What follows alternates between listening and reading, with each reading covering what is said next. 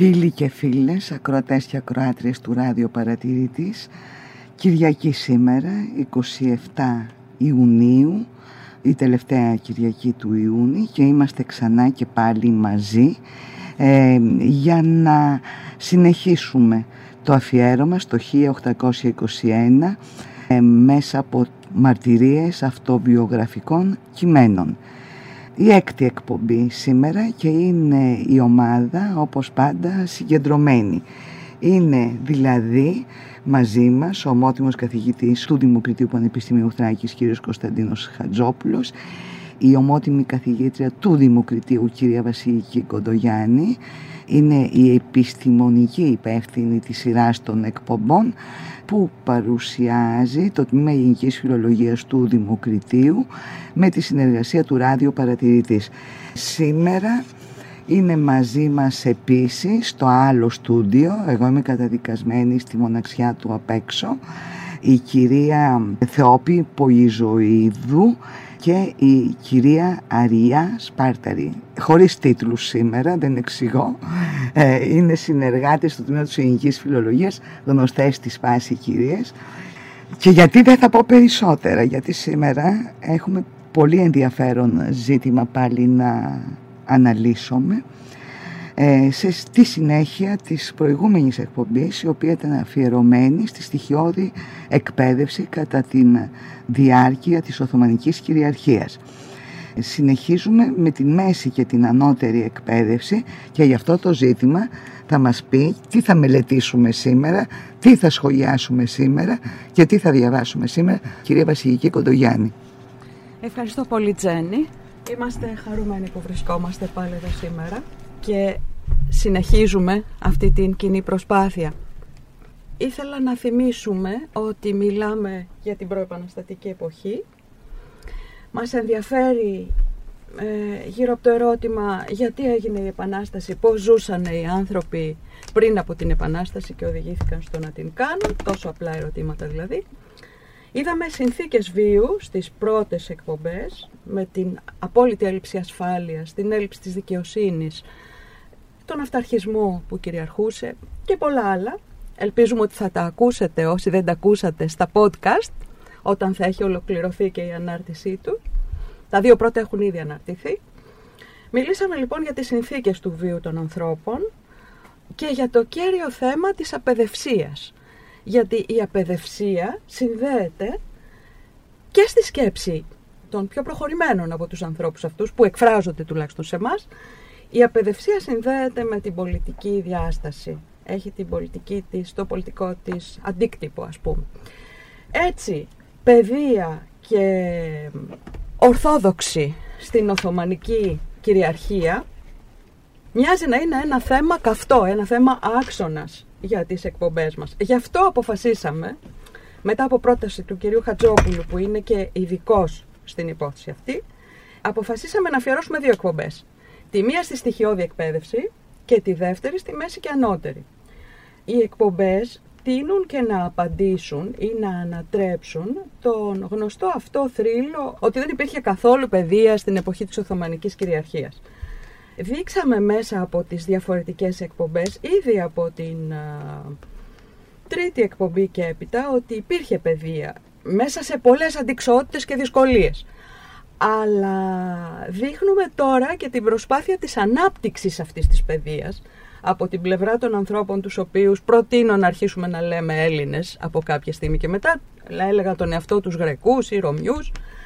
Από την πλευρά λοιπόν αυτής της ομάδας των ανθρώπων υπάρχει μια πολύ σοβαρή, στιβαρή προσπάθεια για την ανάπτυξη της παιδείας. Η σημερινή εκπομπή είναι αφιερωμένη στη μέση και ανώτερη και παρακολουθεί ως εξής τα πράγματα δείχνει πρώτα ποια μεγάλα σχολεία ιδρύονται και ε, πού.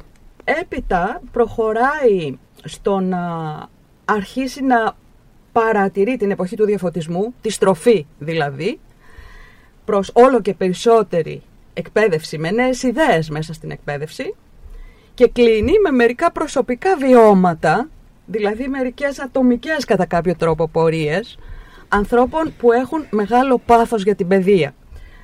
στην κατάληξη υπάρχει και μια μικρή αναφορά στις γυναίκες που επιθυμούν την παιδεία, με δύο παραδείγματα. Ε, νομίζω ότι αυτά είχα να πω και μάλλον ε, Κώστα είναι ο λόγος σε σένα τώρα. Ε; Ναι. ναι. Ε, πρώτα απ' όλα καλημέρα σε όλους, καλή Κυριακή σε όσους έχουν την υπομονή να μας ακούνε γιατί είμαστε λίγο πολυλογάδες και ξεφεύγουμε. Μας αρέσει όμως. ναι, ναι, ναι. λοιπόν, α, και σε, βέβαια και σε όσους μας ακούν πιθανώς από την παραλία να περνάνε καλά. λοιπόν. Θα είναι βίτσιο να είσαι στην παραλία και να ακούσετε. Και δεν πειράζει, δεν, δεν ξέρεις καμιά φορά. Δεν ξέρεις καμιά φορά. Ε, σε συνέχεια όσον είπε η συνάδελφος η κυρία Κοντογιάννη, ήθελα να κάνω δύο-τρεις επισημάνσεις. Η πρώτη επισήμανση έχει να κάνει με την εκπαίδευση πριν από το 1821. Έχει σημασία αυτό που λέω και γιατί το, το τονίζω. Γιατί μετά από το 1821 η εκπαίδευση αλλάζει. Παίρνει άλλο χαρακτήρα. Ναι. Όχι μόνο για τους ε, Έλληνες του ελληνικού κράτους βασιλείου από το 1832 και μετά 33 αλλά και γενικότερα στην Οθωμανική Αυτοκρατορία. Γιατί, γιατί ακολουθεί το Τανζιμάτ, ακολουθούν οι μεταρρυθμίσεις και αλλάζει χαρακτήρα η εκπαίδευση και στους Οθωμανούς. Άρα, καλός κακός το 1821 είναι το μη.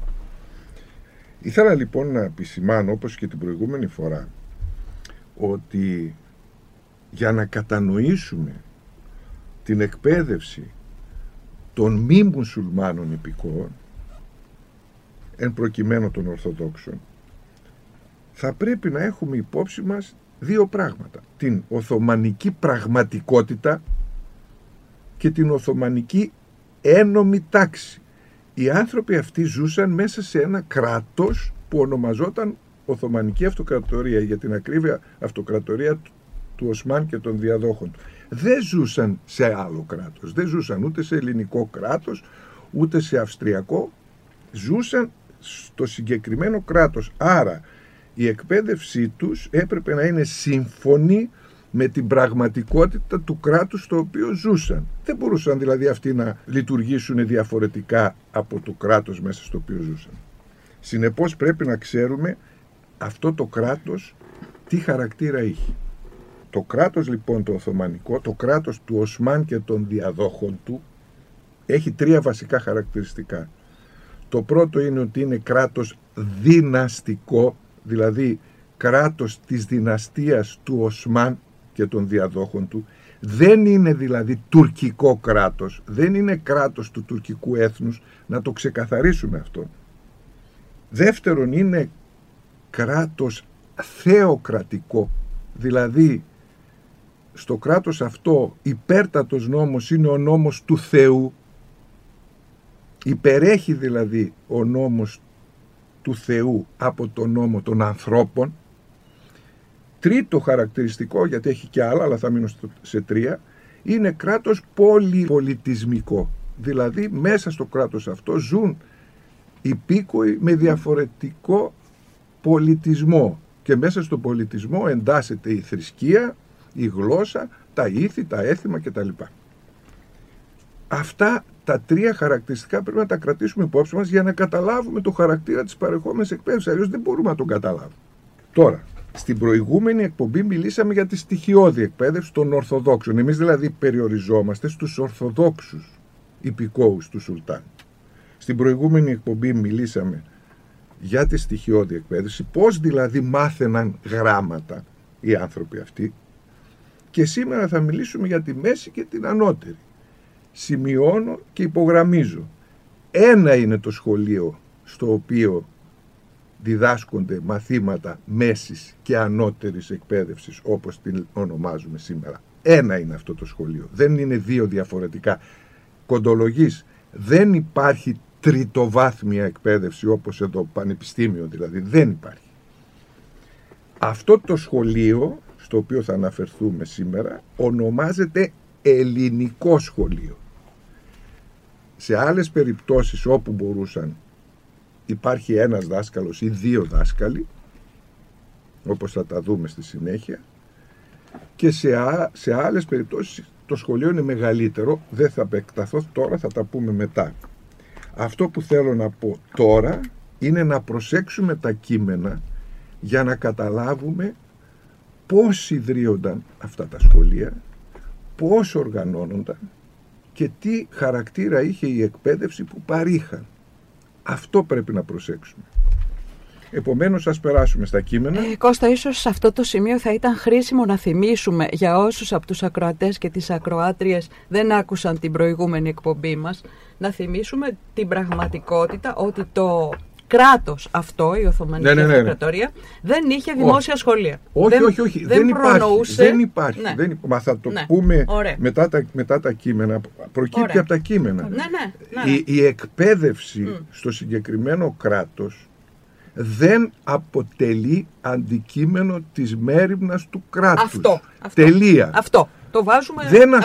ασχολείται. Ναι. Δεν ασχολείται. Όχι των Ορθοδόξων. Κανενός Κανενός. Υπηκόου. Ναι. Ωραία, προχωράμε Ωραία. λοιπόν στο, στα κείμενά μας. Το πρώτο κείμενο που θα διαβάσει η, Η Θεόπη η Πολυζωηδού. αγαπητή Θεόπη ναι, Ναι.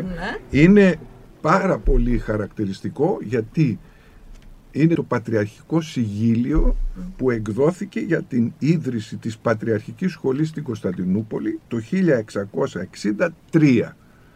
Διάβασε. Ε, να θυμίσουμε ίσως ότι, Κώστα ότι ε, είναι σε μια πολύ λόγια γλώσσα το συγγύλιο Ναι. και η Θεόπη έκανε τη Τη μετάφραση. μετάφραση. Ναι, να, να σημειώσω κάτι ακόμη όμως, γιατί είδες, από το ένα φέρνει το άλλο. Στο Πατριαρχείο υπήρχε σχολείο από το επόμενο έτος της Αλώσεως, δηλαδή Ναι. από το 1454. Ω, πες μας δύο λόγια γι' Ναι, αυτό. είναι Να. ένα σχολείο που το ιδρύει ο Γενάδιος, Ναι. ε, ένα μικρό σχολείο, έχει 10-15 μα- μαθητές κληρικούς Μμμ. και ο στόχος είναι ακριβώς να παράγει κληρικούς. Ναι. Ε, δεν είναι οργανωμένο, είναι σε μία θα λέγαμε ίσως ε, παλιά αντίληψη για τον τρόπο διδασκαλίας των μαθημάτων. Ε, δεν είναι το οργανωμένο σχολείο που θα δούμε τώρα. Μμμ. Ε, αυτό το σχολείο άλλοτε λειτουργήσε, άλλοτε δεν λειτουργήσε, δεν λειτουργήσε με διαλύματα, με έναν δάσκαλο συνήθως. Η διδασκαλία περιοριζόταν στη φιλοσοφία θεολογία, φιλοσοφία εννοούμε τον Αριστοτέλη βέβαια. Λοιπόν, ε, έως ότου αποφασίστηκε να οργανωθεί η Πατριαρχική Σχολή ως ελληνικό σχολείο.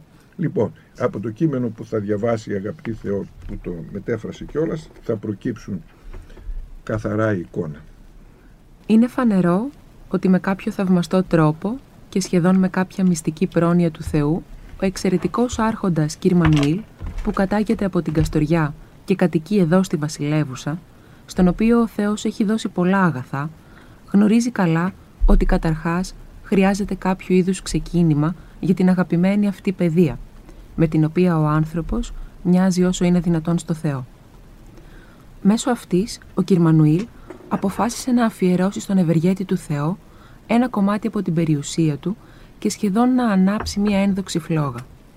Όλα αυτά τα αποφάσισε είτε επειδή τον ενέπνευσε ο Θεός, είτε επειδή τον οδήγησε ο ίδιος του ο χαρακτήρας, είτε επειδή τον προέτρεψαν αγαθοί άνθρωποι με τους οποίους βρίσκεται σε επικοινωνία. Έτσι, εμφανίστηκε σαν απομηχανής Θεός στην χριστιανική κοινότητα που βρίσκεται εδώ και σύστησε ακαδημία και σχολή για όλους, ικανή να είναι ανώτερη από όλες τις άλλες, με δική του δαπάνη, για να μπορεί να έρχεται σε αυτή όποιος θέλει να μοιηθεί στα μυστήρια της παιδείας. Ειδικότερα, αποφάσισε να μένουν στη σχολή 12 παιδιά από τα πιο έξυπνα και να στρέφουν όλη την προσοχή τους στην μελέτη, ξεκινώντας από την κυκλοπαιδεία και προχωρώντας προς την ολοκλήρωση των μαθημάτων και να τους προσφέρονται τα απαραίτητα και επιπλέον τροφή και ρούχα. Όμως, για να μπορέσουν να μάθουν και τα παιδιά των φτωχών τα κοινά γράμματα και από εκεί και έπειτα να προχωρήσουν στα μαθήματα οι πιο έξυπνοι από αυτούς, αποφάσισε να συμπληρώνεται ο αριθμός εκείνων των 12 σε αυτή την ιερά σχολή και φρόντισε ώστε να διδάσκονται και αυτοί σε ορισμένο τόπο. Προνόησε να υπάρξει μισθός για τον διδάσκοντα που θα δίδασκε σε αυτούς τη βασική εκπαίδευση. Επιπλέον, προέβλεψε και ορισμένες προϋποθέσεις οι οποίες θα στηρίξουν την ιερή αυτή σχολή και θα ενισχύσουν τους σπουδαστές με κοινή απόφαση του Συμβουλίου της Σχολής. Όλα αυτά γράφτηκαν στον κώδικα αυτής της σχολής και υπογράφτηκαν. Πρώτη από αυτές τις προϋποθέσεις και στη σειρά και στη σημασία είναι πως αυτοί που πρόκειται να διδάξουν και στη στοιχειώδη εκπαίδευση και στη μέση, πρέπει να είναι ευσεβείς και να πιστεύουν στα δόγματα της Ανατολικής Εκκλησίας και να πρεσβεύουν τα πατρόα ήθη της. Επιπλέον, να μην λατρεύουν τον Πάπα, επειδή ακούν τρομερά πράγματα γι' αυτόν, ούτε να μπαίνουν σε μια λατρεία της σκιάς και να ακολουθούν τις δοξασίες του Καλβίνου και του Λουθύρου, αλλά να βαδίζουν τη βασιλική οδό και να είναι ορθόδοξοι. Το κείμενο νομίζω είναι πάρα πολύ χαρακτηριστικό. Ο Μανολάκης Καστοριανός είναι ένας πολύ πλούσιος έμπορος στην Κωνσταντινούπολη με πάρα πολλά χρήματα και είναι αυτός ο οποίος στην ουσία χρηματοδοτεί την ίδρυση του σχολείου. Δηλαδή το πατριαρχικό σχολείο δεν το ιδρύει το πατριαρχείο, Ναι. αλλά το ιδρύει ένας πλούσιος έμπορος που με, στην Κωνσταντινούπολη με δικά του χρήματα. Είναι μια μορφή ευεργέτη, έτσι. Ευε, Κώστα; ακριβώς. Ναι. Είναι ευεργεσία. Είναι Ακριβώς. πρώιμη μορφή ευεργεσίας. Είναι- κατά κάποιο όχι τρόπο. καν Δεν είναι πρώιμη, ευεργεσία είναι. Ευεργεσία. Ναι. Και μάλιστα θα πρέπει να το σημειώσουμε εδώ γιατί θα το δούμε και παρακάτω. Γιατί κάνουν αυτές τις ευεργεσίες; Μα γιατί ένα από τα καθήκοντα του χρ- καλού χριστιανού όπως και του καλού μουσουλμάνου αντίστοιχα είναι η φιλανθρωπία. Ναι. Δεν το κάνει δηλαδή έτσι επειδή είχε πολλά λεφτά. Το κάνει στα πλαίσια της θρησκείας του. Θα φανεί και από το δεύτερο κείμενο που θα μας διαβάσει η Τζέννη και αφορά στη σχολή του Γκιόνμα που ιδρύθηκε στα Γιάννενα. Ξεκινήσαμε λοιπόν από την Κωνσταντινούπολη. Πάμε τώρα στα Ναι, Παίρνουμε Γιάννενα. χαρακτηριστικές περιπτώσεις. Ναι, δεν είπαμε στην αρχή ότι δεν κρατάμε όλα τα σχολεία, δεν Ε, κάνουμε όχι, έναν βέβαια. κατάλογο Ε, εδώ. όχι, δεν- Υπάρχουν πολύ περισσότερα από αυτά που παρουσιάζουμε, Ε, βέβαια. αλλά παρουσιάζουμε μερικές σημαντικές χαρακτηριστικές περιπτώσεις. Μα είναι αδύνατο Είναι να αδύνατον. τα Ναι. παρουσιάσουμε όλα. Ούτε ήταν ο στόχος μας Εγώ αυτός. μπορώ να σας πω τα, τουλάχιστον τα ονόματα. Ναι, στην- στη αισθητά. συνέχεια. Ναι, ναι, ναι. Η σχολή Γκιόνμα, ναι. Οι πολυπόμενοι τόκοι μετά την αφαίρεση των ρηθέντων κυροδοτημάτων δέον να διατεθούν δια την ίδρυση και συντήρηση ενός ιεροδιδασκαλίου εν Ιωαννίνης συμφώνως τη επιθυμία του κυρίου Λεονδαρή Γιόνμα θείου του ηρημένου κυρίου Μάνου και ότι ο θείες του εφαίνεται μάλλον από εκείνον υπέρ της Κωνσταντινούπολεως. Συνοδά, όθεν τη υποχρεώσει τη αναϊφίσει παρά του ρηθέντος κυρίου Μάνου εις τας δηλώσεις ας παρουσίασε εις τους κυρίους κυρίους επιμελητάς της Τζέκας όσοι τας δηλώσεις και αποφάσεις των ηρημένων εξοχοτάτων από 18 Μαρτίου 1673 και 22 Δεκεμβρίου 1673 επιδειχθήσας εις εμέ των συμβολεογράφων και άσκα το τέρο καταγράφω γίνεται δήλων. Εις εκτέλεση όθεν της προμνηστήσης υποχρεώσεως καθορίζεται εν την παρούση δωρεά ο κανονισμός του εν λόγω ιεροδιδασκαλίου του τέστη. Δεν ξέρω αν δυσκολεύει πολύ η γλώσσα, μιλάει πάντως ε, για την ίδρυση ενός ιεροδιδασκαλίου στα Γιάννενα ε, σύμφωνα με την επιθυμία του κυρίου Λεονδαρή Γιόνμα. Αυτό το σχολείο και συνεχίζουμε με το κείμενο και είναι η περιγραφή του κτηρίου. Εν τη αναφερθείς η πόλη των Ιωαννίνων, τη αυτού πατρίδη, να ανεγερθεί το ιεροσπουδαστήριον εις μέρος κείμενων εγγύς μίας εκκλησίας της εκλογής των κάτω θειονομαστισωμένων πυρεξουσίων επιτρόπων εν Ιωαννίνης και παρά αυτόν δέον να εκλέγεται εκτός του διδασκάλου όν διόρισε εν τη Διαθήκη του ο Κύριος Επιφάνιος ηγούμενος και άλλος διδάσκαλος έγινε. Καλής φήμης και διαγωγής. Έξυπνος και δόκιμος εις τας επιστήμας. Με των λιγότερων μισθών που θα εμπορέσουν. Ώστις, διδάσκαλος, θα είναι υποχρεωμένος να διδάσκει γραμματικήν, ανθρωπισμόν, χιουμανιτά και επιστήμας ελληνιστή στα παιδιά τα οποία θα εισαχθούν εις το ρηθέν ιεροσπουδαστήριον και το υπόλοιπο των τόκων του ποσού που διαθέτει ο κύριος Λεονδαρής θα διατίθεται δια την πληρωμή του ενοικίου του μισθού του διδασκάλου και δι' άλλα έξοδα απαραίτητα δια το εν λόγω ιεροσπουδαστήριον και ό,τι απομένει να διατίθεται διατροφή και ενδυμασία των προτέρων μαθητών και μόνον εκείνων οι οποίοι είναι όντως άποροι του Θόπερ δέον να είναι εν γνώση της συνειδήσεων των επιτρόπων μου ήτινες ως και οι κατά καιρούς διάδοχοι παρακαλούνται παρά του Κυρίου Μάνου να δέχονται και άλλους πτωχούς μαθητάς Έλληνας και εξ άλλων μερών. Κατά προτίμηση δε εκείνους οι οποίοι θα θελήσουν όντως να γίνουν κληρικοί ως και εκείνους οι οποίοι γεννηθέντες σε νευμαρία εξέπεσαν από τα συνήθη πλήγματα της τύχης. Τελικά περιλαμβάνει όλες τις κατηγορίες ναι, ναι, ναι. ακόμη και για αυτούς που κακοτύχησαν στη ζωή τους αλλά έχουν το δικαίωμα να σπουδάσουν.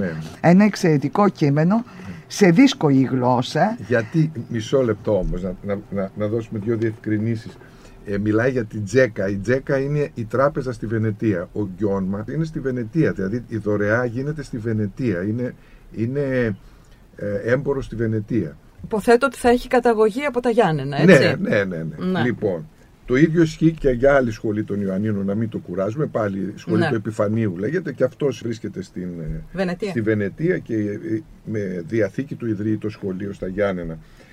Καταθέτουν τα λεφτά τους στην Τζέκα λοιπόν, στην Βενετική Τράπεζα, προκειμένου με τους τόκους να πληρώνουν οι δάσκαλοι κτλ. κτλ.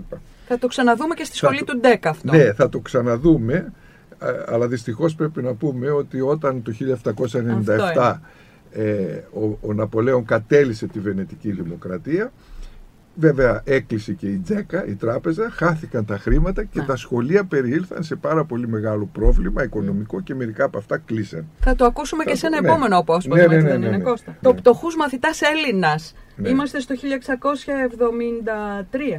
έτσι.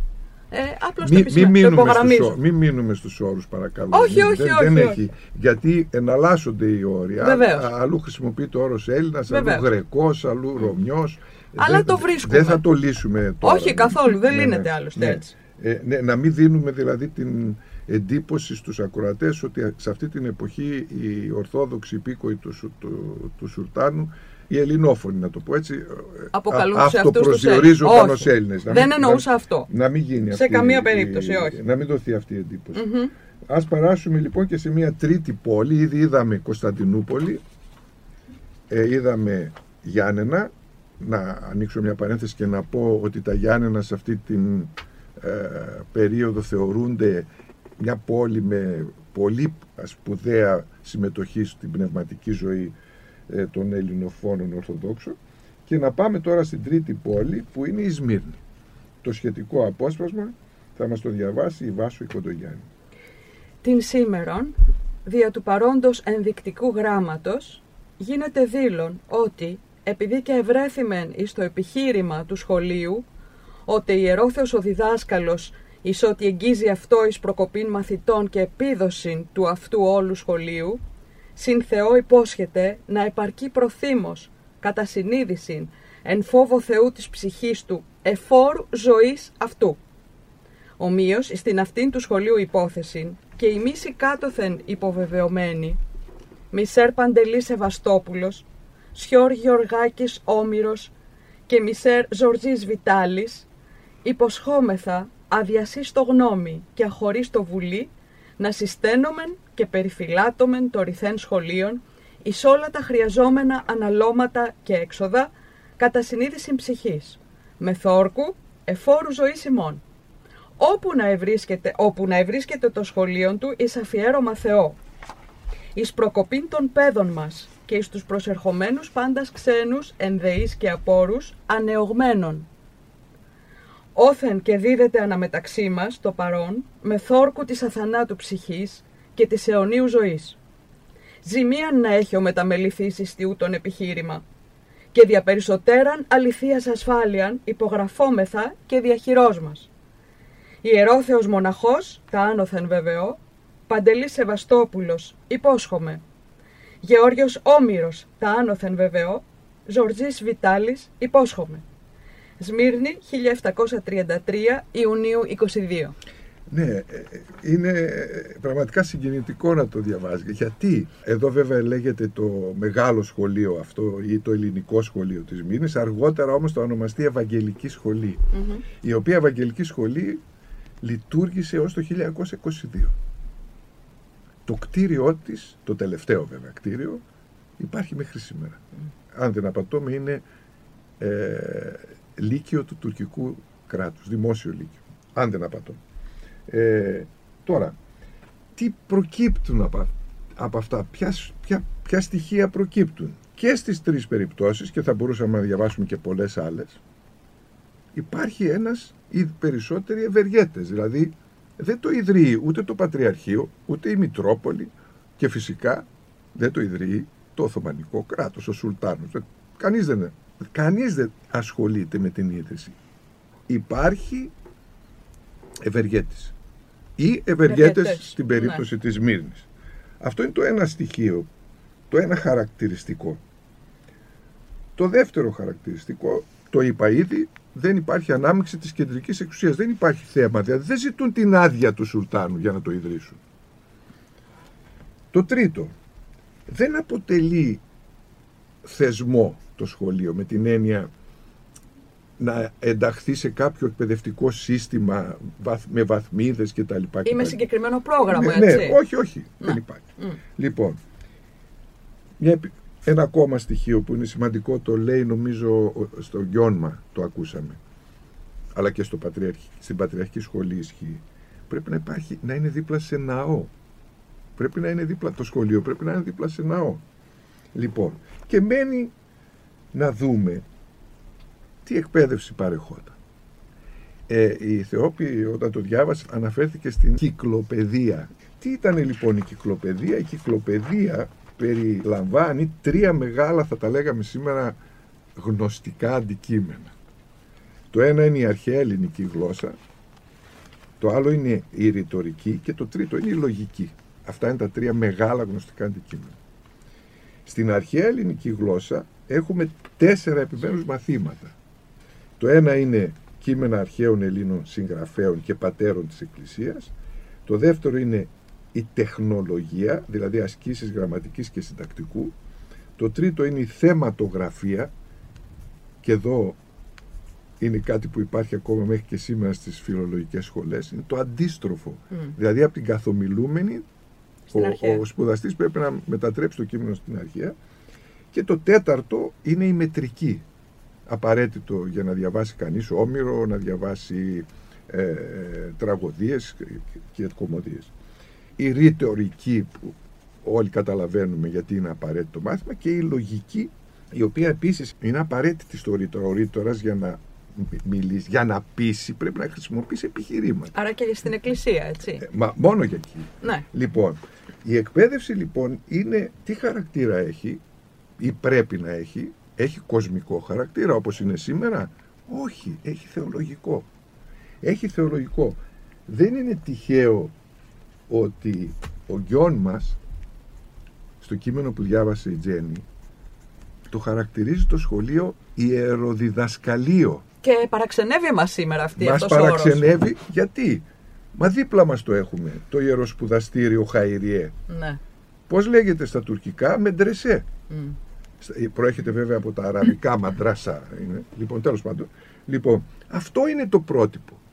Το πρότυπο είναι το ιεροσπουδαστήριο.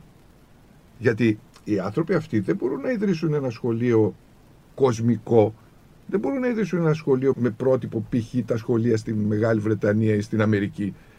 Θα ιδρύσουν σχολείο με βάση τα πρότυπα που ισχύουν στην Οθωμανική Αυτοκρατορία. Ποιο είναι το πρότυπο, ο Μεντρεσές. Mm. Θα, θα σας κουράσω λιγάκι, αλλά είναι ένας πίνακας που δυστυχώς πρέπει να τον διαβάσω όσο μπορώ πιο απλά για να το καταλάβετε. Λοιπόν, ποια είναι τα διδασκόμενα μαθήματα; Στη μέση και ανώτερη όχι, ή όχι, στη μέση; Στο, στο Μεντρεσέ ναι. και στο ελληνικό σχολείο. Mm-hmm. Από τη μια στο Μεντρεσέ και από την άλλη στο ελληνικό σχολείο. Α, στο Μεντρεσέ των ε, το, το μουσουλμάνο. Τον στο μουσουλμάνο. Ναι. ναι. Λοιπόν, στο Μεντρεσέ. Γραμματική και συντακτικό της αραβικής γλώσσας. Γιατί, μα γιατί το Κοράνι είναι, είναι γραμμένο στα αραβικά. αραβικά; Αυτή ναι. είναι η ιερή γλώσσα. Mm. Πάμε απέναντι στο ελληνικό σχολείο. Στο ορθόδοξο. Στο ελληνικό, στο όπως ελληνικό. το λένε. Ναι γραμματική και συντακτικό της αρχαίας ελληνικής. Γιατί της αρχαίας, μα γιατί το Ευαγγέλιος, η ιερή γλώσσα στους Ορθοδόξους είναι η αρχαία. Ναι. Λοιπόν, στο Μετρεσέ, αραβική φιλολογία. Στο ελληνικό σχολείο, κείμενα αρχαίων Ελλήνων συγγραφέων και πατέρων της Εκκλησίας. Στο Μετρεσέ, ρητορική. Στο ελληνικό σχολείο, ρητορική. Στο Μεντρεσέ λογική. Στο ελληνικό σχολείο λογική. Στο Μεντρεσέ μαθηματικά, γεωμετρία και αριθμητική. Στο ελληνικό σχολείο το ίδιο, μαθηματικά. Στο Μεντρεσέ διδάσκουν αστρονομία. Στα ελληνικά σχολεία όχι πάντοτε. Οι Άραβες ήταν πιο προχωρημένοι Ναι. σε Ε, αυτά, ίσως. Ίσως, λοιπόν. Στο Μεντρεσέ μουσική. Στο ελληνικό μετρική. Στο Μεντρεσέ σχολαστική θεολογία, κορανική, ερμηνευτική και ισλαμική δικονομία, γιατί όπως ξέρετε η θρησκευτική λειτουργία ασκούν και δικαστικά καθήκοντα εκεί. Στο ελληνικό σχολείο θεολογία. Σχολαστική θεολογία στη μια, θεολογία σε εμάς, δογματική, ηθική και λειτουργική. Στο Μεντρεσέ αριστοτελική φιλοσοφία.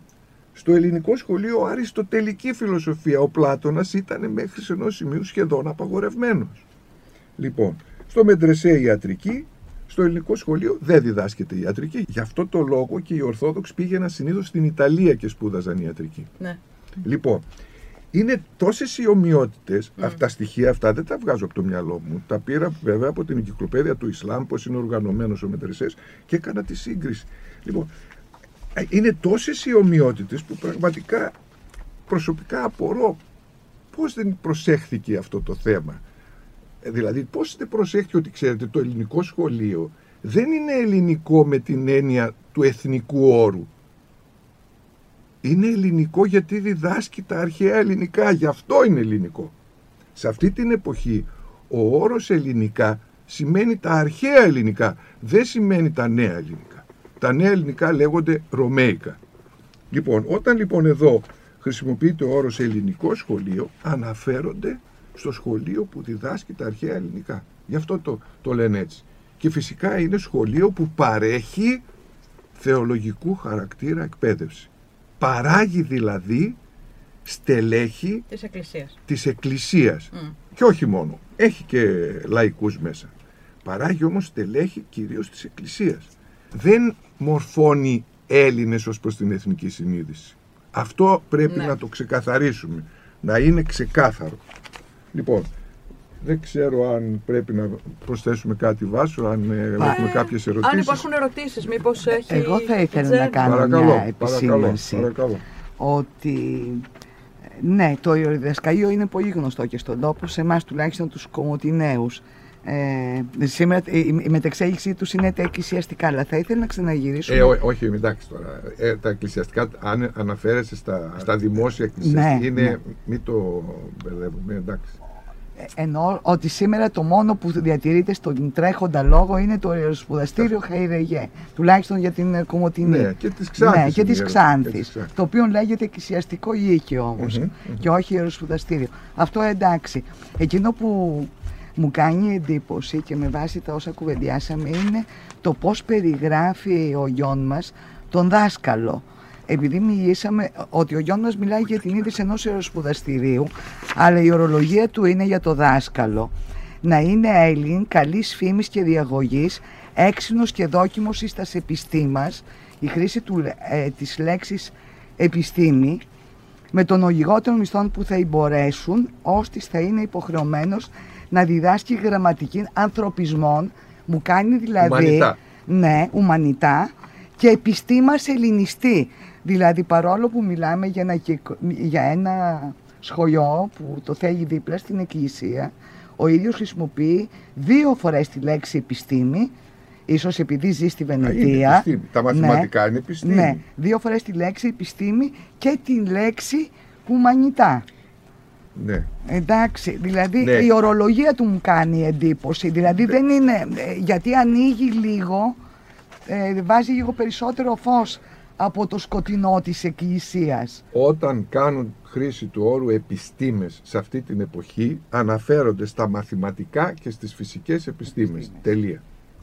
Ε, ε, ιδιαίτερα Εντάξει. ενδιαφέρον. ναι. Ωραία. Αυτό είναι ξεκάθαρο. Αυτός είναι ο, θα λέγαμε, ο, ο- τα σχολεία αυτά έχουν στην ουσία είναι οργανωμένα σε τρεις κύκλους. Ο πρώτος, ο κατώτερος, είναι ο κύκλος των γραμματικών και μάλιστα τα λέγανε και καλά γραμματικά, προκαλώντας αργότερα τη μήνυ του Κοραή και των νεοτεριστών λογίων. Λοιπόν, γιατί είναι η γραμματική και το συντακτικό της αρχαίας ελληνικής. Ο δεύτερος κύκλος είναι η κυκλοπαιδεία, αρχαία ελληνικά ρητορική λογική.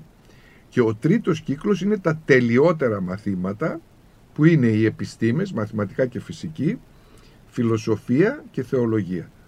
Είναι ναι. ξεκάθαρο. Ήθελα να. Όμως, Κώστα, να ρωτήσω κάτι ακόμα λέγοντας. Ε, να μείνουμε σε ένα θέμα που το έθιξε. Ναι, ναι, μόλις τελειώσουμε αυτό. Ε, όχι, όχι, το διάβασε η Θεόπη πολύ ωραία πριν. Τι λέει το Πατριαρχικό Συγγύλιο για τον δάσκαλο στην Πατριαρχική Σχολή; Για διάβασε το λίγο, κόριτσι μου, τι λέει. Ουσιαστικά ζητάει ο δάσκαλος, ο οποίος διδάσκει στη στοιχειώδη και στη μέση εκπαίδευση, να είναι ευσεβής, να πιστεύει. Ευσεβής σημαίνει ορθόδοξος. Το συγκεκριμενοποιεί λέγοντας να πιστεύει στο δόγμα της Ανατολικής Εκκλησίας και να πρεσβεύει τα πατρώα ήθη της.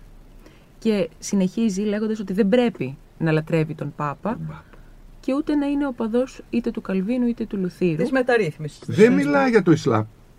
Προσέξτε. Μα ο κίνδυνος δεν είναι το Ισλάμ, ίσως. Μα πώς δεν είναι; είναι. Εξισλαμισμοί ακούσαμε, ναι. Λοιπόν, δεν μιλάει για το Ισλάμ.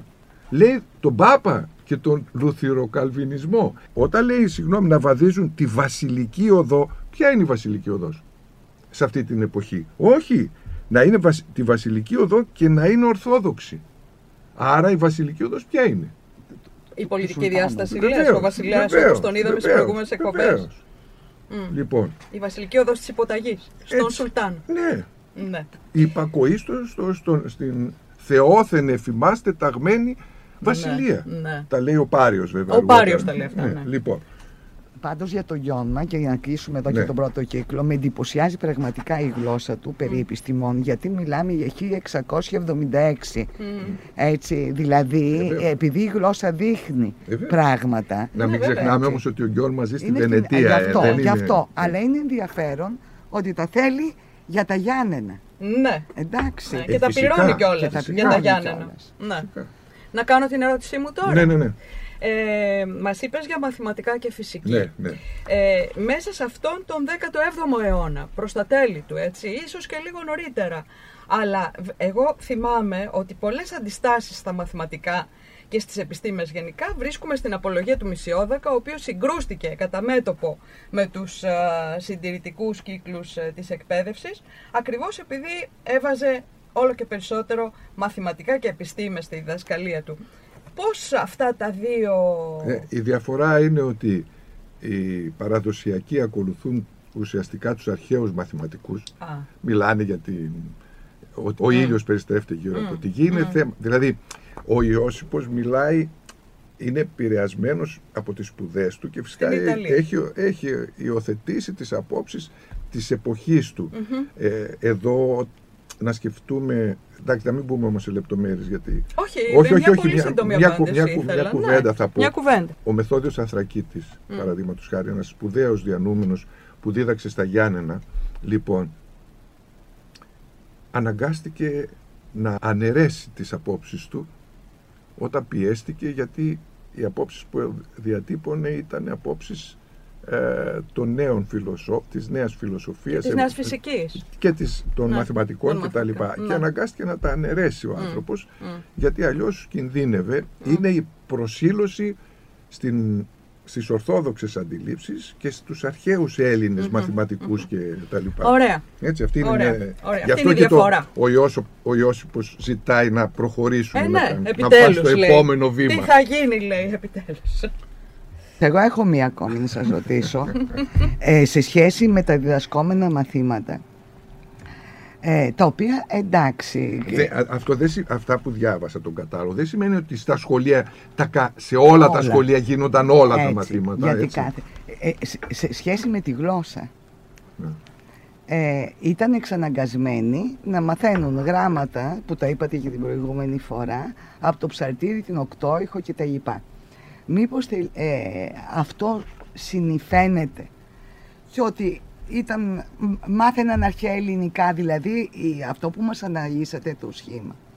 Για τα αρχαία ελληνικά, την τεχνολογία, τη θεματογραφία και τη μετρική ήταν και το προπαρασκευαστικό στάδιο να, να μπορούν να διαβάζουν και να εννοούν αυτά τα κείμενα, την οκτώηχο, το ψαλτήρι και τα λοιπά. Όχι βέβαια. Εδώ έχουν ξεφύγει, έχουν, πάει, έχουν προχωρήσει πολύ. Προς τον Όμηρο. Έχουν Τον προχωρήσει. Όμηρο, βέβαια, ναι. έχουν Ναι. πάει στο, στα ομυρικά έπι, έχουν πάει στις τραγωδίες, δεν είναι ακόμα. Έχουν φύγει πολύ. Α- αυτό το στάδιο είναι στη στοιχειώδη εκπαίδευση, το στάδιο της οκτωήχου, του ψαλτηρίου και των απο- του Αποστόλου, των πράξεων του, απο- των Αποστόλων. Εδώ μιλάμε ότι έχουν προχωρήσει πλέον σε κείμενα της αρχαίας ελληνικής γλώσσας. Με τι υποδομή άρχισαν να τα καταλαβαίνουν, δηλαδή με αυτά τα κολυβογράμματα. Με τα πώς; κολυβογράμματα, όταν πάει στο ελληνικό σχολείο, Ναι. πρέπει να περάσει τον πρώτο κύκλο, ο πρώτος κύκλος, ο κατώτερος, που είναι τα καλά γραμματικά, που θα δουλέψει γραμματική και διδακτικό της αρχαίας ελληνικής για χρόνια. Μιλάμε για σπουδές οι οποίες μπορεί να κρατούσαν 10-15 χρόνια. Δηλαδή γινόταν επαρκέστατη φιλόλογοι. όχι, δεν γίνονταν καθόλου φιλόλογοι. Δυστυχώς όχι. Καθόλου. καθόλου φιλόλογοι δεν γίνονταν.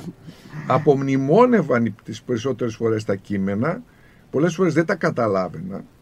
Ε, εντάξει, θα μπούμε σε λεπτομέρειες όμως Ναι. που δεν είναι της Εδώ ζωής. αγγίζουμε Οπότε, το θέμα ναι. της λειτουργίας Ναι, ναι, του ναι. συστήματος. Ναι, ναι, Κώστα, ναι. μην το Ωραία. ανοίξουμε ακόμα. Όχι, Είναι όχι. πολύ μεγάλο θέμα. Όχι, όχι. Να πούμε ότι ολοκληρώσαμε τον πρώτο κύκλο. Ναι. Να πάμε σε δύο-τρία σχολεία που είναι στην ε, υπηρετική ουσιαστικά Ελλάδα, όπως τη λέμε σήμερα, έτσι. Δηλαδή δεν είναι πια στα κέντρα, όπως είναι η Κωνσταντινούπολη, η Σμύρνη και, και τα Γιάννενα, αλλά είναι σε μικρότερα μέρη.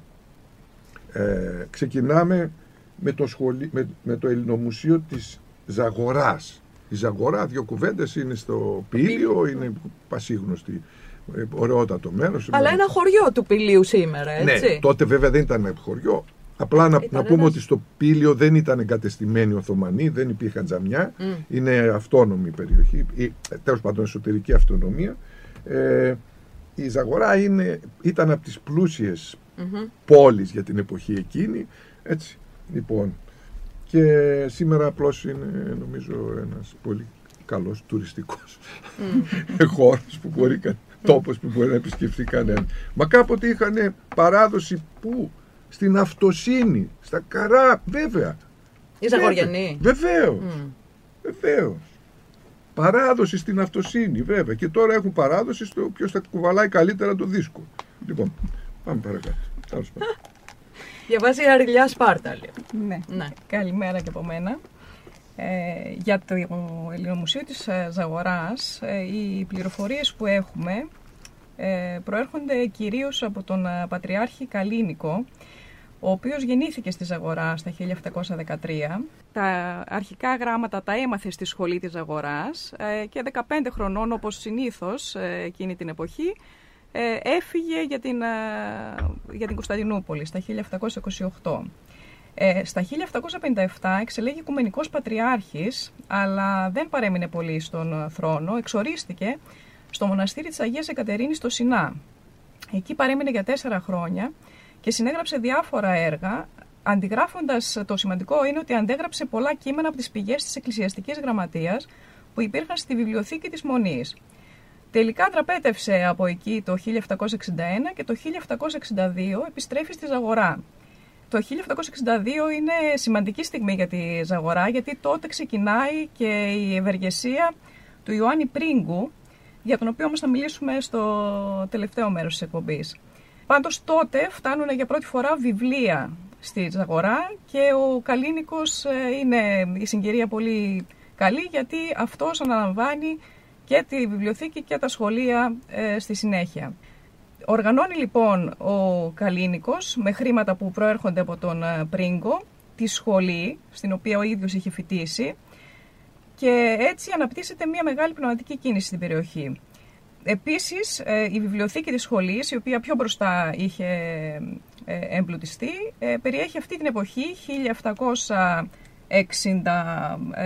1762 με 70 3.500 βιβλία τα οποία είναι απάνθισμα των καλύτερων εκδόσεων που κυκλοφορούσαν τότε στην Ευρώπη, καθώς και πολλά χειρόγραφα, τα οποία προφανώς είχε αντιγράψει ο ίδιος ε, στην ε, Μονή του Σινά. Για την εποχή είναι πολύ μεγάλος αριθμός το 3.500 Είναι. βιβλία. Είναι, ναι. 800 έστειλε ο Πρίγκος ε, το 1762, μετά έστειλε κι άλλα και προσθέθηκαν και τα βιβλία του Καλίνικου, ε, ο οποίος είχε και εκείνος πλούσια βιβλιοθήκη, είχε φτάσει ως ε, τον πατριαρχικό θρόνο, οπότε η βιβλιοθήκη του ήταν πλούσια συν τα χειρόγραφα που αντέγραψε στο ΣΥΝΑ. Ε, αυτό που θα ακούσουμε από τον Καλίνικο είναι ένα συγγύλιο για την ε, ίδρυση, επανίδρυση μάλλον, του Ελληνού Μουσείου της ε, Ζαγοράς που ε, γράφτηκε στα 1776. Διαβάζω αποσπάσματα μόνο. Ταύτα διανοούμενος και ο τιμιότατος ενεμπόρης κύριος Ιωάννης Πρίγκος με τα συνοχής καρδίας και εις ίκτον της τιάφτης καταστάσεως του γένους Σιμών διεγυρώμενος, θεία δε την η επιπνία κινούμενος και τι προς την πατρίδα αυτού αγάπη και τι των νέων αυτής προκοπή και επιδόσει, ου μόνον τα αναγκαιότατα των βιβλίων και των εξαιρέτων συγγραφέων και πατέρων της Αγίας Ημών Εκκλησίας εξαπέστειλε, και βιβλιοθήκην ικανήν προς χρήσιν των κατά διδασκάλων του εις την πατρίδα αυτού Ελληνομουσίου και των μαθητευομένων και διεξόδων αυτού βιβλιοθήκην και εκεί ανηλυθήνην οκοδόμησεν προς φύλαξην των πευθέντων παρά αυτού αξιολόγων βιβλίων, των εις των κατάλογων της βιβλιοθήκης περιεχομένων και καταγεγραμμένων. Αλλάγε και 1500 γρόσια προς τους επιτρόπους αυτού Νικόλαον Σχίζαν και Νικόλαον Σταματίου, τον και πρωτοεξάδελφον αυτού, η να αποδώσωση και δανείσωση αυτά, με τα συμπεφωνημένου τόκου, ειν όπως εκ τούτου ο μισθός του καθηγητού κατέτος δίδοτε, έως σου ο ήλιος των ίδιων διατρέχει κύκλων.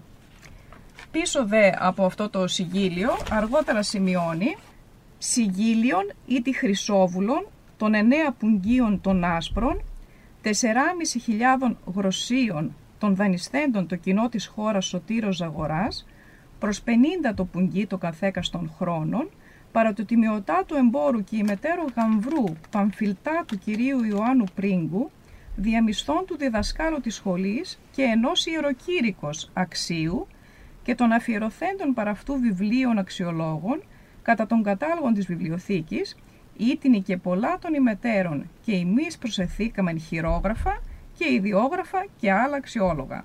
Οι παραβάντες και αθετήσαντες μη ανέτη η γέννη το παρακυρίου, ο Πατριάρχης Καλίνικος.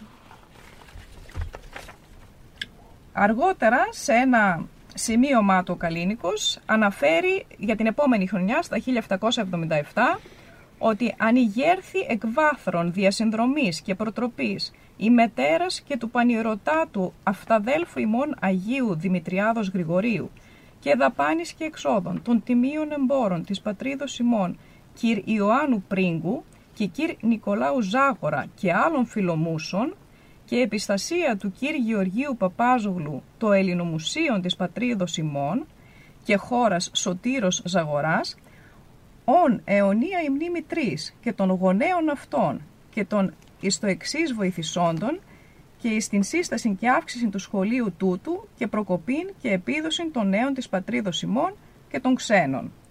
Αυτά όσον αφορά το Ελληνομουσείο της Αγοράς από τον Καλίνικο.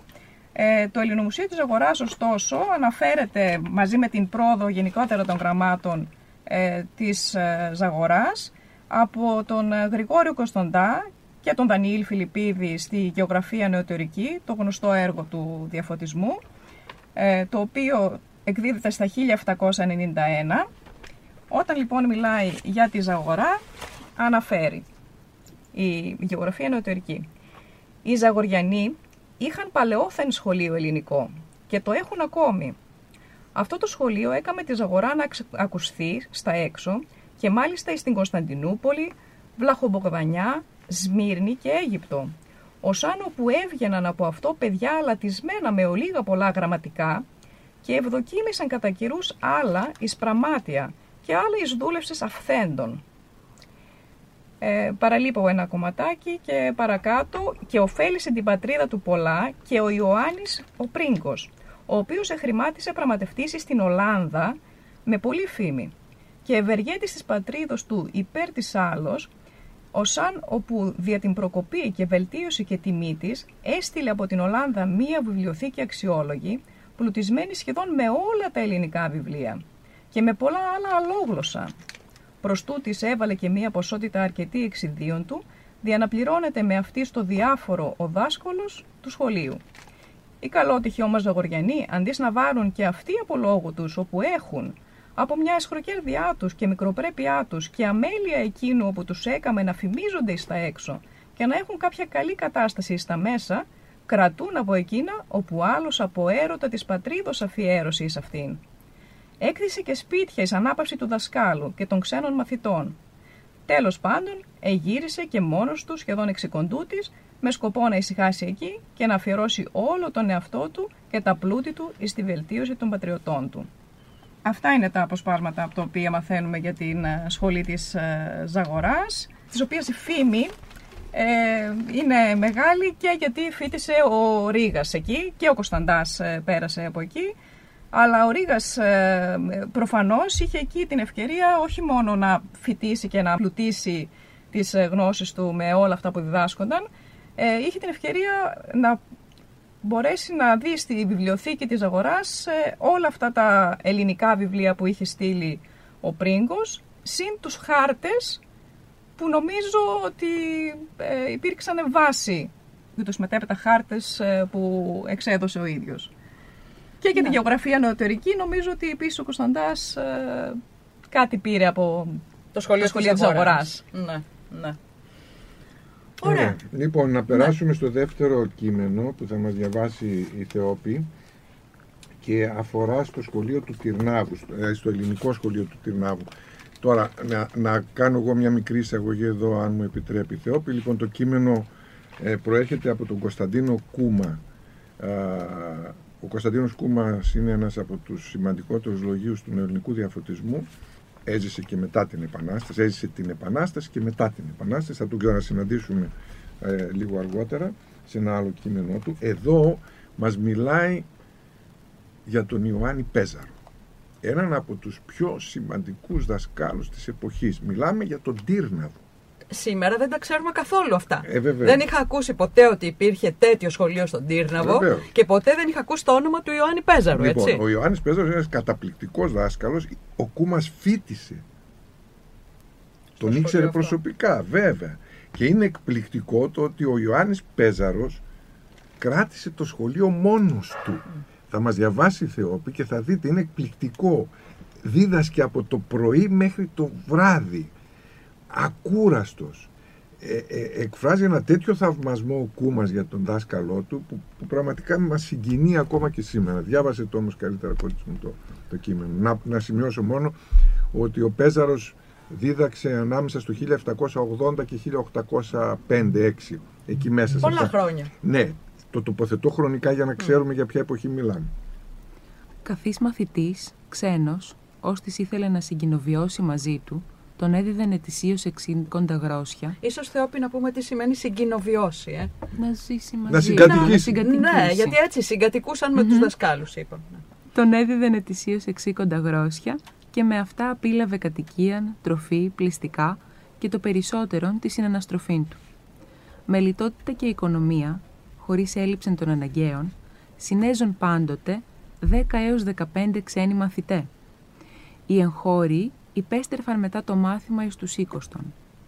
Αυτός δύο διδάσκαλος, με απαραδειγμάτιστον ενέργειαν, εδίδασκεν από πρωίας έως νυκτός όλας στα κλάσεις των μαθητών του, πολλάκις συναριθμουμένα στις επτά. Ετεχνολόγοι, εδιόρθωναν εξηγήσεις, οίκουε τους αποστηθίζοντας, οδήγη τους πρωτοπύρους εις το γράφιν και εδίδασκε των λογαριασμών εις τους όσοι δεν είναι δύνατο να ακούσουν υψηλότερα μαθήματα ο υπέρ της ευσεβίας ζήλος του ήταν πάντοτε ζωντανός. Το πρωί και αυτός και οι μαθητές του υπέστρεφαν από την ακολουθία και λειτουργία της Εκκλησίας και ήρχιζαν την σπουδή και όταν ετελείωναν το βράδυ αμέσως υπήγαιναν εις των εσπερινών. Εδιέρητους μαθητάς εις πολλάς κλάσεις προβενούσας εκ των μικροτέρων εις τα μεγαλύτερα μαθήματα. Η κλάση στην οποία εγύμναζαν στην τεχνολογία των οκτώ μερών του λόγου ήταν η κατωτάτη. Δευτέρα, ή της ήρχιζε να αναλύει τη σύνταξη του λόγου. Τρίτη, ή της σύντασε θέματα. Τετάρτη, ή της εγυμνάζεται τους επιστολικούς χαρακτήρες κατά τον Κορυδαλέα. Η πέμπτη, εκαταγίνατο εις τους ποιητάς. Η έκτη εγεωμέτρη και εφιλοσόφη. Ή της πολλάκης εδιαιρέτω εις δύο. Γραμματικήν δεν ηθέλησεν ποτέ άλλη παρά την του Λασκάρεως. Ελληνικά μαθήματα παρέδιδε τας γνώμας του Χρυσολορά, τους μύθους του Εσώπου, των Λουκιανών, όσα περιείχεν η εγκυκλοπαίδεια του Πατούσα, πολλούς λόγους του Δημοσθένους, την ιστορία του Ηρωδιανού, τας επιστολάς του Συνεσίου, των Όμηρων και τους σκηνικούς ποιητάς. Θέματα υπηγόρευεν αυτοσχεδίως δις της εβδομάδος, πρώτον κατά τα είδη των ρημάτων και έπειτα καθόλου τα είδη, χωρίς να τον εμποδίζει από την παράδοση των άλλων μαθημάτων η διόρθωση των θεμάτων. Στην φιλοσοφία ήρχιζε συγχρόνως την εισαγωγή της λογικής του Σουγουδρή και τα στοιχεία της γεωμετρίας του Ευκλήδου. Μετέβαινε στη λογική του Ευγενίου και στην αριθμητική, στη μεταφυσική του Γενοησίου και στο καταγέσνερον μαθηματικών του Ευγενίου, στη φυσική του Θεοτοκίου και τέλους επέθετε το θεολογικό του Ευγενίου. Εδώ ο Ευγένιος είναι πάντα ο, Ευγένιος Βούλγαρης. Είναι ο Βούλγαρης. Ναι. Είναι, ο Βούλγαρης. Ναι. Ε, ε, ε, είναι να πω δύο κουβέντες. Είναι όλο το περιεχόμενο. Μιλά, μιλάει για κλάσεις. Μιλάει και ακριβώς λοιπόν, για το τι περιεχόμενο. κλάση; Ναι. Δεν είναι η τάξη η σημερινή. Μμμ. Σήμερα οι τάξεις είναι ενιάυσιες, Μμ. δηλαδή κρατά- κρατούν ένα χρόνο και αντιστοιχούν στην ηλικία που είναι το παιδί. Δηλαδή οι γνώσεις που, που δίνονται σε κάθε τάξη αντιστοιχούν στην ηλικία που βρίσκεται το παιδί και παιδαγωγικά μπορεί το παιδί να τις, Αντιμετωπίσει. να, ναι, να τις κάνει κτήμα του. Ναι. Είναι ετήσια η τάξη και αντιστοιχεί στην ηλικία. Εδώ δεν πρόκειται γι' αυτό. Εδώ όταν λέει διδάσκει π.χ. τον κορυδαλέα, εννοεί ότι σε εκείνη την κλάση διδάσκει μόνο κορυδαλέα. Οι σπουδαστές δεν πηγαίνουν σε όλες τις κλάσεις. Επιλέγουν αυτοί που θέλουν ή που μπορούν να παρακολουθήσουν με βάση τις γνώσεις τους. Δηλαδή μπορεί να, να έχει μια κλάση που είναι π.χ. ε, που κάνουν συντακτικό. Και σε αυτήν δεν πηγαίνουν όλοι. Πηγαίνουν αυτοί που δεν ξέρουν ή που μαθαίνουν συντακτικό. Σε μια άλλη κλάση που είναι π.χ. φιλοσοφία, δεν πηγαίνουν αυτοί που κάνουν συντακτικό βέβαια, πηγαίνουν κάποιοι άλλοι που ε, είναι κάτοχοι ήδη των, γνώ, των απαραίτητων γνώσεων. Και δεν έχει διάρκεια ένα χρόνο. Είναι μέχρι να εξαντλήσουν την ύλη στο συγκεκριμένο αντικείμενο που διδάσκονται. Είναι φοβερά κουραστικό και για τον δάσκαλο, εδώ για τον Πέζαρο που τα έκανε όλα βέβαια, δίδασκε σε, ό- σε, σε όλες τις κλάσεις. Και επιπλέον ήταν Αλλά- ιερέας. Ναι, όπως ναι, ναι, ναι, είδαμε. ναι, και για Ναι. τα παιδιά. Μα ούτως ή άλλως περισσότεροι ήταν ιερωμένοι. Λοιπόν, και για τα παιδιά είναι πολύ κουραστικό. Πάρα πολύ κουραστικό και βέβαια είναι μακροχρόνιες οι σπουδές. Οι περισσότεροι δεν τις ολοκλήρωναν. Οι περισσότεροι δεν τις ολοκλήρωναν, δεν, δεν άντεχαν 10-15 χρόνια.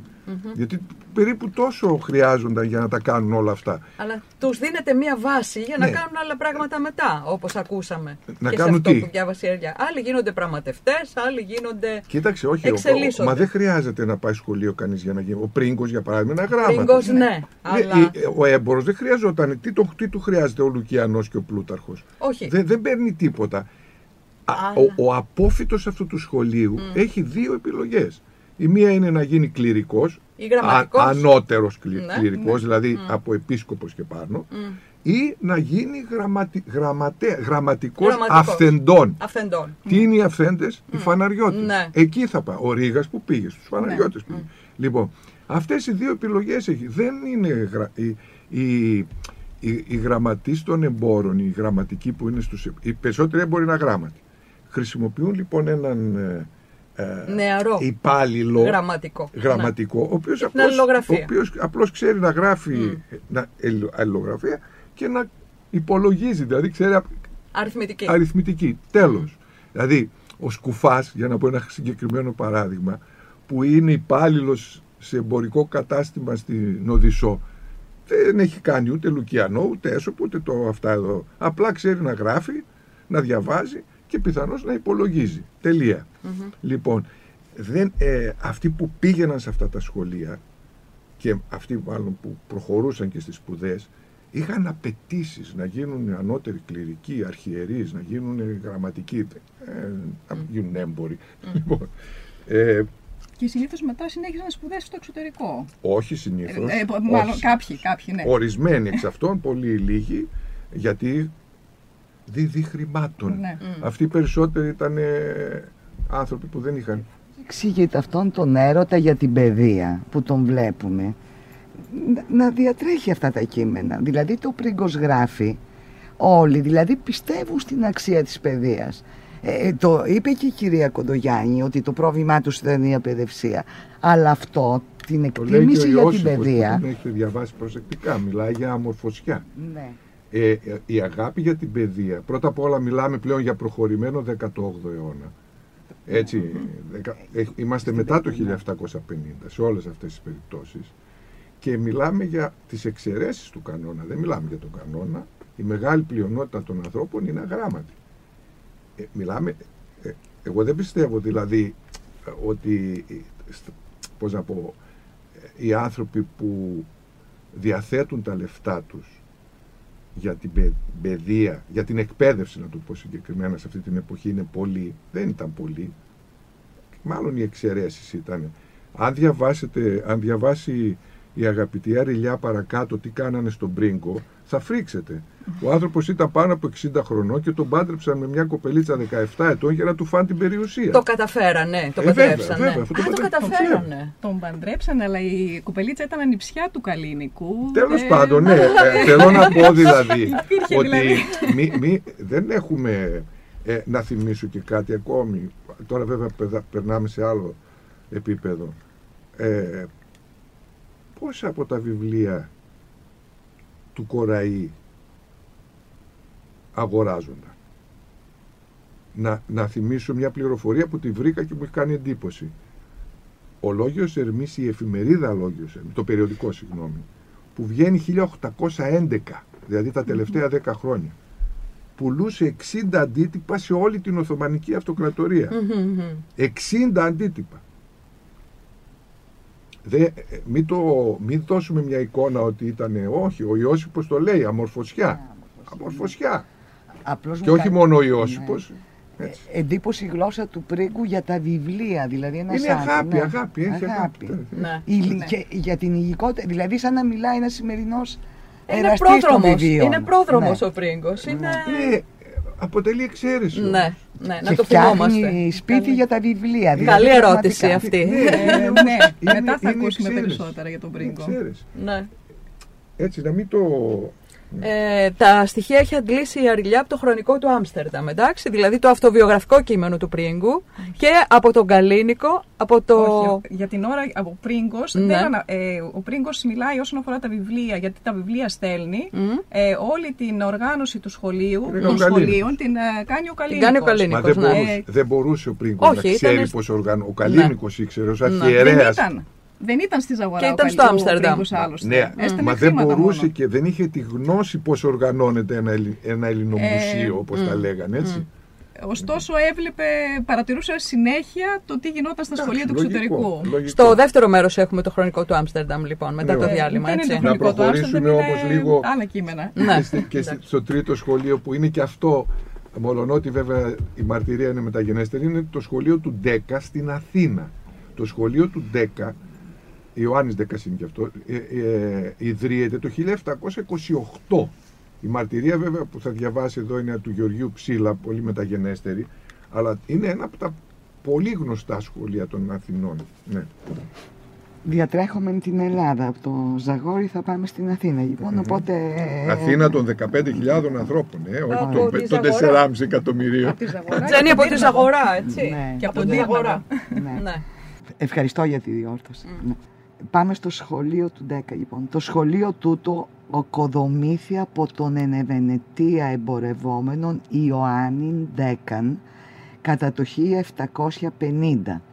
Όση επιγραφή της σώζεται μέχρι σήμερα στο σχολείο τούτο, η ήδη μετασχηματισθένης δύο οικίας απέναντι της οικίας Δημητρίου Καϊφρονά. Το σχέδιο της σχολής ταύτης καλουμένης τότε υπό του λαού διδασκαλίων ή δασκαλίων είχε ως εξής. Εισερχόμενος της εις αυτήν απίντα αυλήν ευρύχωρον έχουσα εν μέσω πηγάδιων δεξιόθεν δε και αριστερόθεν ήσαν οικοδομημένα δώδεκα δωμάτια αναέξ εις εκάστην πλευράν. Απέναντι ευρίσκοντο επιμέντων κατοχι, κατογείων αριστερόθεν ευρύχωρων μαγειρίων και δεξιόθεν τραπεζαρίων και παραυτός η ταποθήκη και τα λοιπά. Άνωθη δε των κατογείων τούτων, ήτο η αίθουσα των παραδόσεων αριστερόθεν και ευρύχωρος αίθουσα του διδασκάλου, έμπροσθεν δε των δύο τούτων αιθουσών, υπήρχε διάδρομος πλατήτατος και μακρότατος. Και μεταξύ των νησθέντων δύο δωματίων αίθουσα της ανοιχτή, επί του προσβοράν τείχου, της οποίας και υπεράνω επί του επί του τείχου τούτου παραθύρου υφέρουσα την επιγραφή της ανιδρύσεως της σχολής επιγραφήν ως είπομεν ανωτέρω. Τα δώδεκα δωμάτια ένθεν και ένθεν της αυλής έμελεν, έμελον να χρησιμεύσωσιν εις ενίκησιν δώδεκα μαθητών υποτρόφων του ιδίου κτήτορος Ιωάννη Ντέκα ως και το μαγείριο και το τραπεζαρίο και τα είπα. Ο αίδημος εκείνος Ανήρ είχε προσδιορισμένο ποσών χρημάτων εις υποτροφίαν 12 μαθητών ανά 25 φλωρία εις έκαστον και 200 εις μισθών του διδασκάλου κατέτος. Και οι ορισμοί ούτι του μακαρίτου ανδρός ούς και εν τη διαθήκη αυτού έγραψεν διατηρήθησαν μέχρι της εισβολής των Γάλλων εις Βενετίαν περί τα τέλη του περασμένου αιώνος. Τότε δε έπαυσαν να έρχονται εκείθεν τα κληροδοτήματα ταύτα ή τη τόκη των εις την χρηματιστική τράπεζα της δημοκρατίας κατατεθειμένων κεφαλαίων. Αλλά και μετά την αποκατάσταση της ειρήνης και την ισχύρα της Αυστρίας παράδοση του τόπου με κενάς χείρας επανήλθον ή προς τον σκοπό της απολύψεως των κυροδοτημάτων εκείνων αποσταλέντες επανειλημμένως αντιπρόσωποι της κοινότητας των Αθηναίων λαμβάνοντες πάντοτε απάντηση ότι τα κεφάλαια εκείνα διηρπάγησαν και διηρπάγησαν ανεπιστρεπτοί. Μάλιστα. Λοιπόν, χάθηκα, δηλαδή έκλεισε η τράπεζα, χάθηκαν τα χρήματα και ουσιαστικά το σχολείο βρέθηκε στον αέρα. Βέβαια βρέθηκε λύση τελικά, αλλά ας μην επεκταθούμε. Θέλω όμως στο σημείο αυτό, επειδή μιλάει για τα 12 δωμάτια και τα δωμάτια, να διαβάσουμε ένα κειμενάκι, να δούμε τι ήταν αυτά τα δωμάτια. Γιατί θα τα βρούμε και αλλού. Πάντα στο σχολείο του 10. Όχι, όχι μόνο στο σχολείο του 10. Ναι. Τα οποία... Ο αριθμός 12 είναι χαρακτηριστικό. Όχι, όχι, εδώ, το... εδώ ήταν 12. Όχι, σε άλλε περιπτώσεις. Το είναι... και σε άλλα που διαβάσαμε. Όχι, μπορεί να θα δούμε παρακάτω την 72. Δεν είναι, όχι, δεν παίζει ρόλο.